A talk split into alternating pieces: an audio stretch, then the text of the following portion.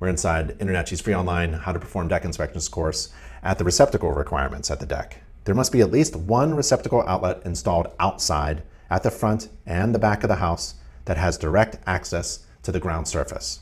At least one electric receptacle outlet must be readily accessible from grade level and not located more than six feet above grade, and it must be installed outdoors at the front and back of each dwelling unit, having direct access to grade level. So there should be an electric receptacle at the front of the house because there is access to grade level from the required egress door. That's the front door.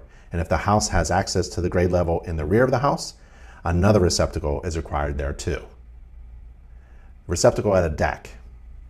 The National Electric Code 2020 requires that any deck within four inches of the house, presumably serving it, requires an electric receptacle to be accessible from that deck balconies, decks, and porches that are within four inches horizontally of the dwelling unit must have at least one receptacle outlet accessible from that balcony, deck, or porch.